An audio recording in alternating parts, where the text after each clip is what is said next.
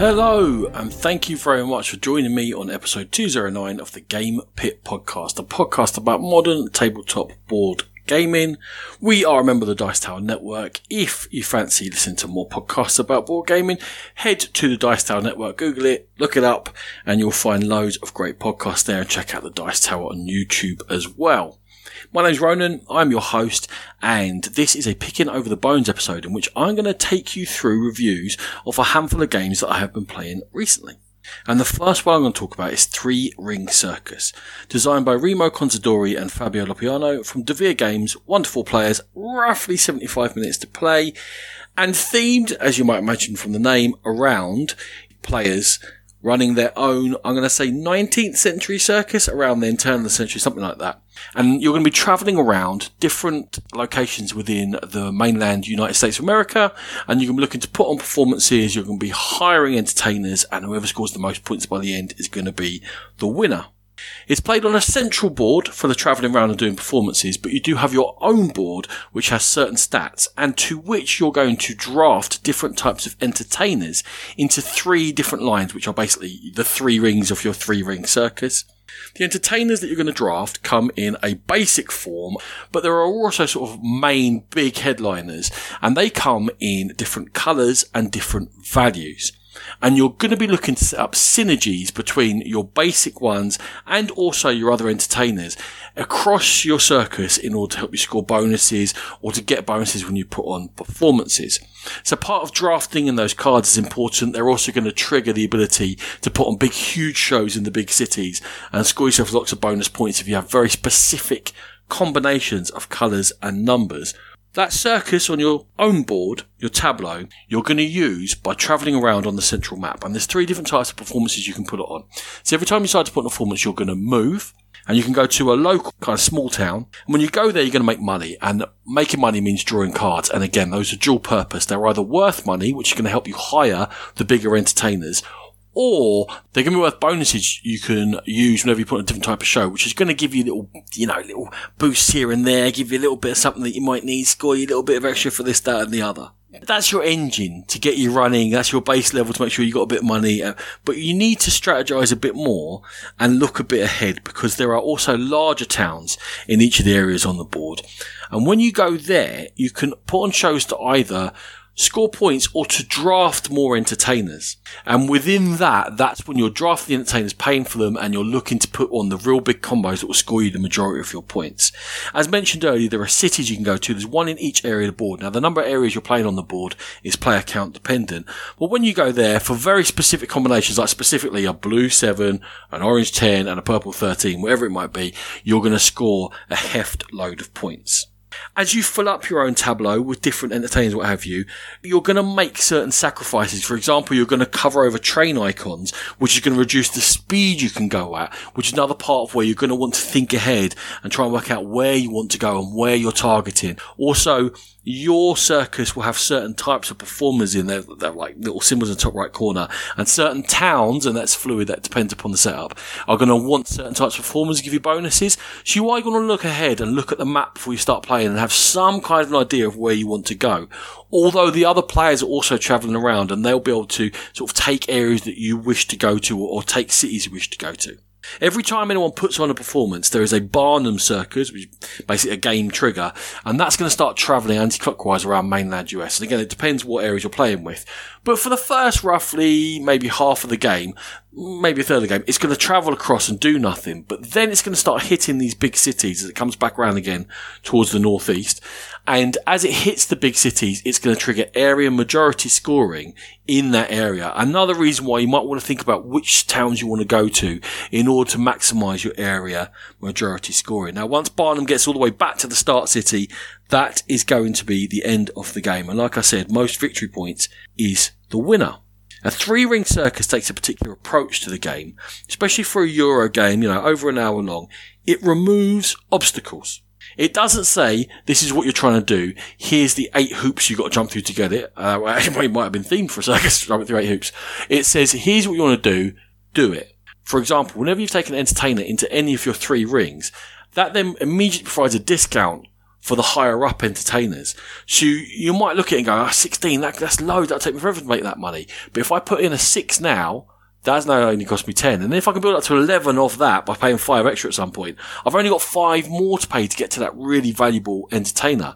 And it's more about your choices and what you choose to do with your circus rather than having to hop all the time over these hurdles that are kind of falsely getting put in front of you. Sometimes I feel in Euros, the game's just trying to block you so much, it's hard for you to actually have fun. You're just constantly fighting, fighting, fighting. I don't mind a tight Euro where I can do stuff, but if you're trying to make me do eight different things just to get to get to my short term goal, maybe I don't love those so much. As I said, as the trains disappear, your movement becomes restricted, but it does really kind of create a sense of pacing in that you, you know, you're this small agile circus dotting around doing these small towns, but eventually you're almost sort of got to get your own circuit going on and and plan yourself. It's like you're advertising the head. It's like we're going here, we're going there. You're not advertising the head. It's just in my head. I'm doing that. But that's the feeling it gave me of this. You're becoming a bit more of a behemoth and a juggernaut, and there has to be more thought into every move you do. You you, you stop moving as much. I quite like the feeling of that. Now another thing, as you fill up the columns of your three rings, which you're going to kind of have to do, it makes you play end game scoring cards. So you draw them at a certain point and then you get to play them. Not a lover of the way the end game scoring cards work because you don't get to see them originally early on and you're kind of forced to make choices and you have a very small selection of them and it's like, well, these don't really vibe with what I'm trying to do or what's fallen into my lap during the course of the game. And sometimes just that pure luck of a limited draw early on can really affect your scoring at the end and can make the difference in Euro. We are working hard. Yeah, you are trying to score points. Not a lover of the way that worked. What I do like is the whole thing makes internal thematic logic. You're running a circus. I'm doing this to get that. I'm getting in this entertainer to do that. I'm getting in this person because it triggers off that person. That they like to have seals. Here's all my seals. That's going to score me points. It all makes sense. I'm not going to review Kutná Hora and Evacuation, although I played them both. But I just wanted to kind of pull it in a little bit as a comparison between this and maybe some other games that came out at the same time as it. Yeah, they're slightly longer, slightly heavier, but to me, both those games the logic within them was entirely within the mechanisms and you had to dive into a hole to understand what was going on. And if someone comes along to you and you're halfway through and they say, what's going on? It's very, very difficult in Kutná Hora and evacuation to explain what's going on and why you're doing something and how the market's been affected or where my satellites are and where my power's coming from. And there are games that are within their own little worlds. Whereas with Three Ring Circus, now that, that's whether it's negative or positive is entirely sort of down to you or down to experience. But I found that with Three Ring Circus, if anyone walked up to me, I can explain what I'm doing. I've got these entertainers. I'm going here. That's why I'm going there. Look at that. And it all made sense. And that gave a, a freedom of play, an ease of teach that I did appreciate, which initially, because of the very bright production, what have you, I thought like, oh, maybe there's not too much of this game. But there is enough. There's plenty there. And as you make choices, you find yourself cutting off certain paths but opening up other ones. But it's driven by you. You're the one making all the decisions. I feel like Kutná Hora has its own logic and its own way of playing. It's saying, here's a strict framework you're playing within it. I find with evacuation, like I find with almost all Vladimir Suchý's games, I can hear the author's voice all the time. And I feel like Vladimir wants me to play this game in a certain way. And the closer I play it to the ideal way that they have in their mind of playing it, the more points I'll score. And I don't feel that in Three Ring Circus. I feel like I've got a bit of freedom to move around and do what I want to do and create what I want to create and follow the combos that I can get. And like I say, I, I liked that feeling within it. You're in control. You choose what happens to your circus. Maybe, possibly a limited play space so it's not going to give you countless repetitions of play, but it's very pleasing to play. It's very nicely made again by Devir. It's very competent and it's certainly worth your time. Seeing as Sean makes me give them figures, I'm going to give Three Ring Circus a 73. Next game up is Wild Tiled West. It's a polyomino game from Paul Dennen, designer of Dune Imperium. So he's got a massive hit on his hands there. It comes from Dire Wolf same company, and one to five players takes 90 minutes. In Wild Tiled West, in the middle of the table, we're going to set up two boards of tiles. And the tiles are polyominoes, and they depict grasslands, and they depict buildings, and everyone has got their own town map. Uh, well, it's a map with sort of towns on there, very abstractly shown, their own area. And during the course of the game, we're going to roll a number of players plus one dice. And then everyone is going to choose a dice in sort of, you know, drafting round in one round. Everyone gets one die. And that die that you choose is going to dictate what row or column you can take tiles from. Now, when you choose your die, you put it on the row or column. There's two different colours, so one's for rows, one's for columns, sort of thing. And then you if you take the first one in front of you, you don't have to pay an extra, but you can skip over only in certain spaces, river spaces, in order to take tiles from beyond. So there is a decision to make there. And then the tiles you're taking, you're going to put on your board. And what you're looking to do is completely cover those town areas, so like those spaces that are designated as towns, and they'll score you points every time you cover up a whole town. There are mines on the board. Whenever you surround a mine completely, that's going to score you points, but also it's going to get you more of a gold income, which will give you more choice when it comes to tiles again, because you can skip over again by paying gold. And also, certain tiles require gold to pay for them. So if you want some of the more valuable ones, you're going to have to live a little bit in. You're going to want to sort of wrangle fields so the bigger a field, the bigger the number of points you get when you decide that you're going to wrangle it and you mark you wrangled it and then you can get bonuses for doing that as well. So you, these polyominoes, you're trying to create fields together, you're trying to cover towns, you're trying to surround mines. You get the idea. You play polyomino games. There's sort of a twist in there in that some of these tiles come with hill bandits on them, they're called. And when you put your board starts some as well, when you put hill bandits into play, there's also certain ones that give you sheriffs, uh, which you can put and you're trying to line them up with hill bandits because because then there's another resource in the game which is bullets. And once you've lined up sheriffs and hill bandits, if you get any bullets, the sheriff can shoot and can take hill bandits out. Now, the sheriff shoots in a straight line. You're going to basically score points for having taken them out. And then within all these things you do, there are also these partner cards. Now you get some at the beginning, but you can also get some more by getting diff- different buildings. Different buildings when you surround them trigger off, different buildings trigger at the end of the game. There's lots of different buildings you can put in as you're laying down. Now they're nothing to do with the towns. The towns are just spaces on the board, but these buildings will have different triggers. And the way that you're trying to score your point, these buildings can help you go along a certain path.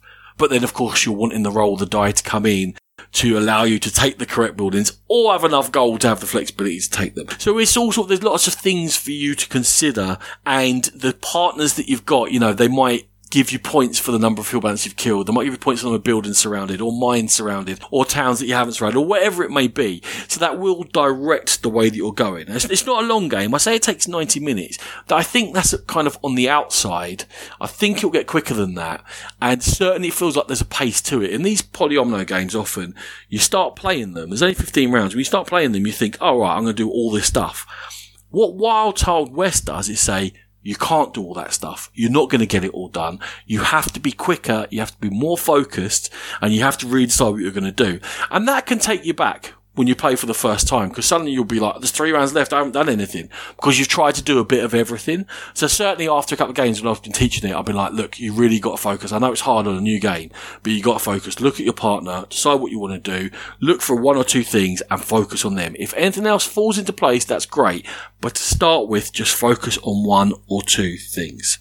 There is a scarcity of tiles within the game and definitely there's a race for them. And if especially playing higher player counts, if you can see that you and someone else are doing something similar and there's only one of those buildings left, it can really be like, oh, I hope they don't get it before me. Turn order can come into that. So there is a bit of luck within this as much you, you're having to work hard in order to play well. So even if you play well, you may not score as many points as another player, but if you play badly, you're definitely not going to. It's one of those games. You, have got to be on the ball if to have any sort of a chance at all. It is mostly solitaire apart from the bandits, because at the end of like, it's 15 rounds, but the sort of, it's broken down into, to sections of rounds. And whoever's got the most bandits at that point is going to lose points. Whoever's got the fewest is going to gain points. That and the scarcity of tiles are probably the only interactions you're really going to have. It does take a few games to master. What I will say then is that once you've kind of got your head on it and you decide, oh yeah, I know what path I'm going to go down, the choices then become a bit limited and then sort of the limitations of the draft come into it a little then and you're like mm, see I, I, kind of the ideal game that i'm trying to play is not always possible and i am kind of in the lap of the gods. When you're working hard maybe you don't always love that So it's a lovely production. It's fun for a few games, but it's a lot of rules to learn for those few games. And then I think it becomes slightly limited. So I enjoyed Wild Tiled West. I think though, kind of a board game cafe game, maybe if someone knows the rules, but I wouldn't say it's a keeper. So I'm giving Wild Tiled West a 64. Next one up is kind of a, a, funny game. It's definitely got a terrible name. Noobs in Space by Johannes Kenner. Sorry, Krenner. Kosmos games, three to five players. Each game of it takes 15 minutes. Uh, oh, sorry, as a co-designer, Markus Slawitscheck. It's a co-op puzzle. And there's eight games within the box, and they are of increasing difficulty, and it's space themed. You want kind of, you know, a, a neophyte crew up in space within some kind of spaceship, and things start going wrong. Each of the players are dealt various cards, and depending on which scenario is 1 to 8, you're going to get different cards. Cards get reused between scenarios. And then you get set group challenges, and the group challenges will be like sort of, you need to decide which is the correct lever to pull. And then the game will tell you, and you, uh, it's random who's got what levers in their hands, and the game will then give you a set of instructions. So, none of the levers set to the right, none of the white levers, black levers, but only if they are set to the right, no small levers, but white levers with small knobs on the top of it does count. And something like this, and between you, you're like, okay, hold on. And you're not allowed to sort of talk about your cards in the hand, but you're listening to the instruction and working it out. And then between you, you're going to put a number of cards in as your answer to that, whatever it may be. And then you might get another challenge, another challenge in which you're going to decode something. You'll get a list of instructions and then like the third instruction will say cancel the first instruction. Then the fourth instruction will cancel the third instruction. So the first instruction is back in play and they're quite simple Mm, you got things like you might have to wire, you might have to put cards in certain spatial. They're all like little. If you've ever played an exit game, it's a bit like that. It's a bunch of challenges, but you only have a limited amount of the information available for this particular challenge. So you're trying to work out what your role within this is, and you're trying to talk to each other and work out how we get there. It's very light. It's very quick to learn. You're then rolling. There's no barrier to it. The ease of play is great. I think kind of for a mass market game, it's actually really kind of clever. It's addictive. You're waiting for the next challenge to come along, but to us, it never really got challenging. And that's the bit where it kind of fell down. And to me, for a group of gamers who are experienced at co-ops or experienced at playing these puzzle things, there's not enough there. It was addictive. We played it. We played all eight in one go. Took us a couple of hours we smashed them all and went, oh no, that was cool. Like I had, I had a nice shared time. I wish it had been a bit more challenging, but I don't think it's aimed at me.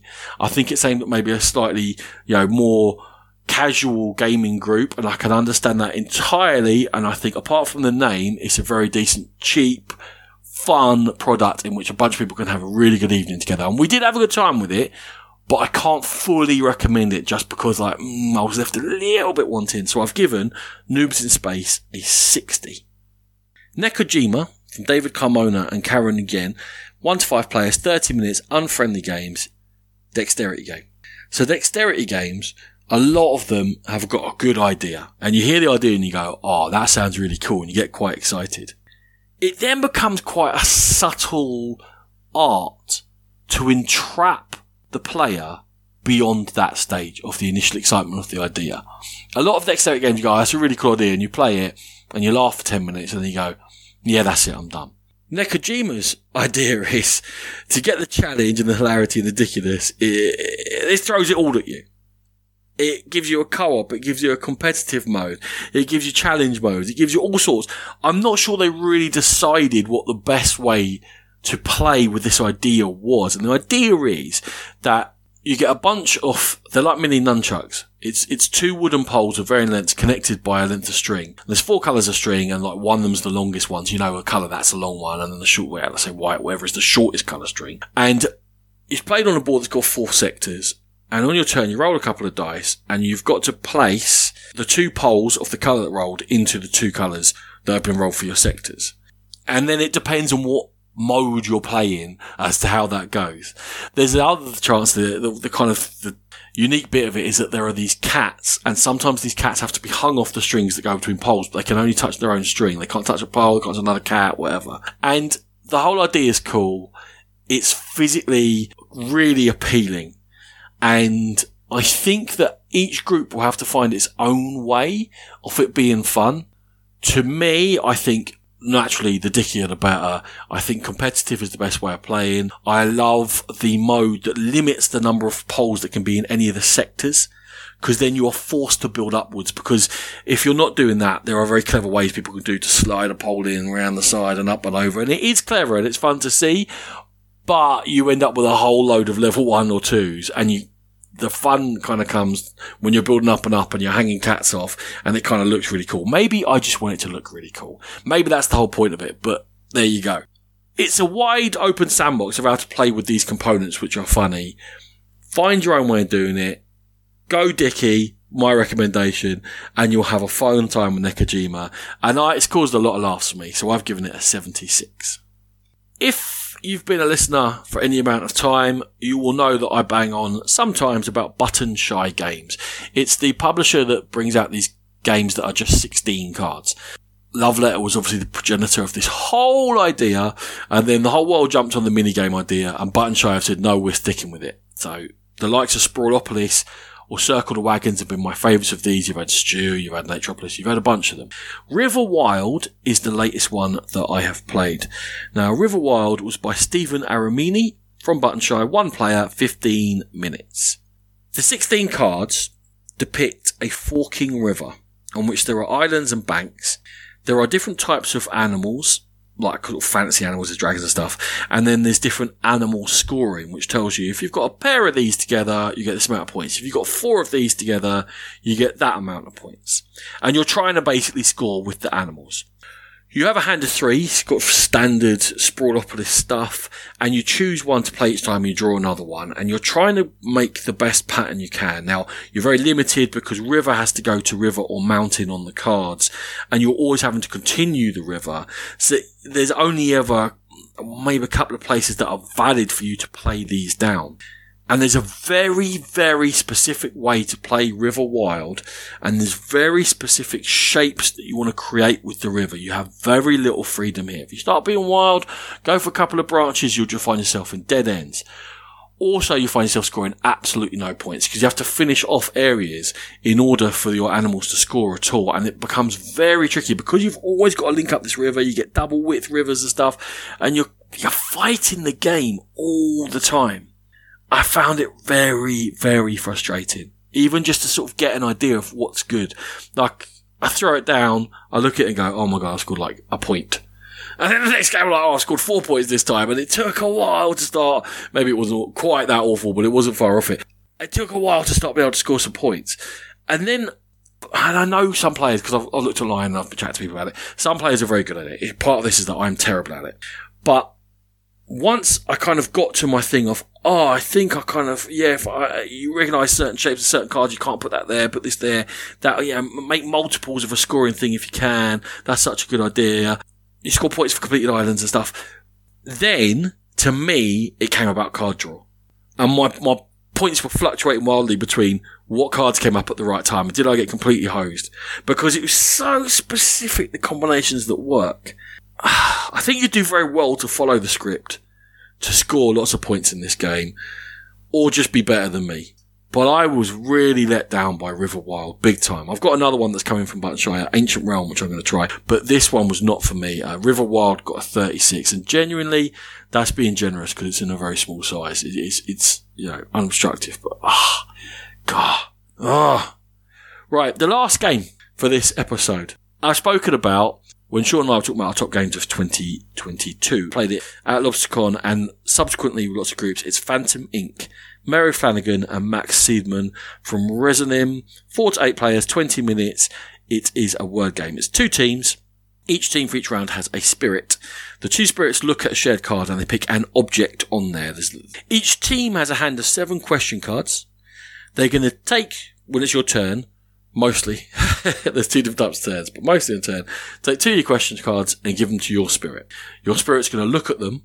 It's going to choose one to answer. The other one is going to put face up in the middle of the table. So everyone, both teams can see the question that's been rejected. The spirit's going to look at the one that hasn't been rejected. And then one letter at a time from beyond the grave is going to write D. Your, the team with the spirit has the opportunity to say stop or no, carry on, give us another letter.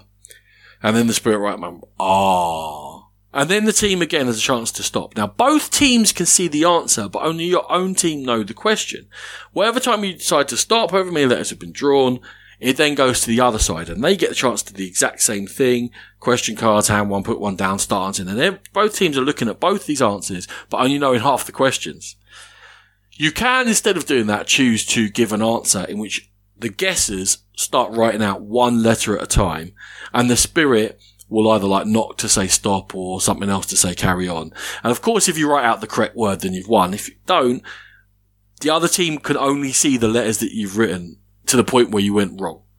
And between that, choosing the right question cards, to be looking for information that's specific, but the other team can't work out what's specific about it, to look at the other team's answers and try and mislead them by your choice questions, and the questions are some of them are alright, and some of them are a bit nuts, and they're certainly more obtuse than you think they are.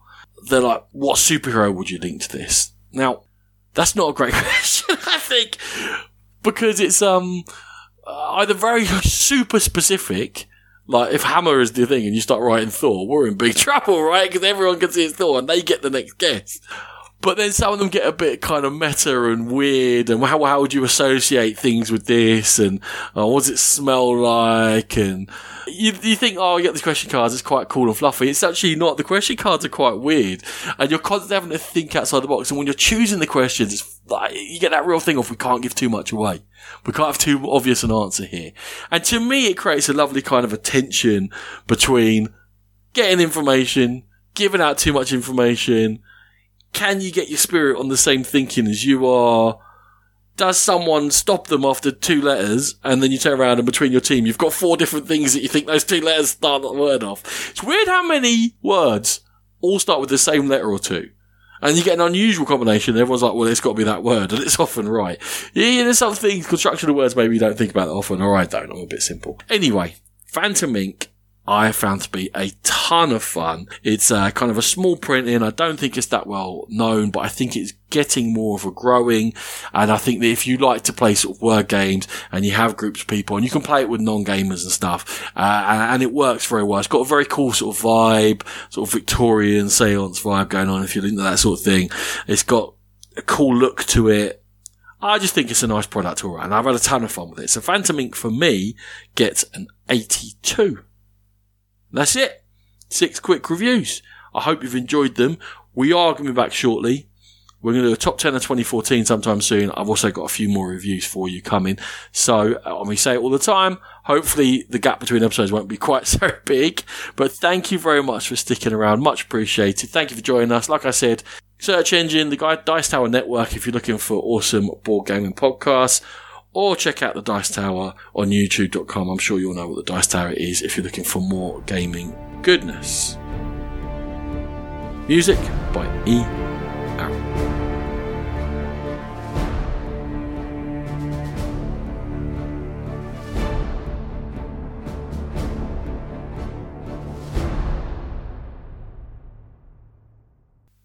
Boy, boy, boy, boy, boy, boy, boy, boy boy, boy, boy, boy, boy, boy, boy, boy, boy, boy, boy, boy, boy, boy, boy, boy.